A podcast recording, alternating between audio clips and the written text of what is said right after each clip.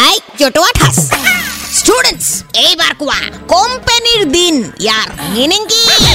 ma'am এইটোৰ meaning হ'ল যে এইচআৰে আপোনাক যি ক'ব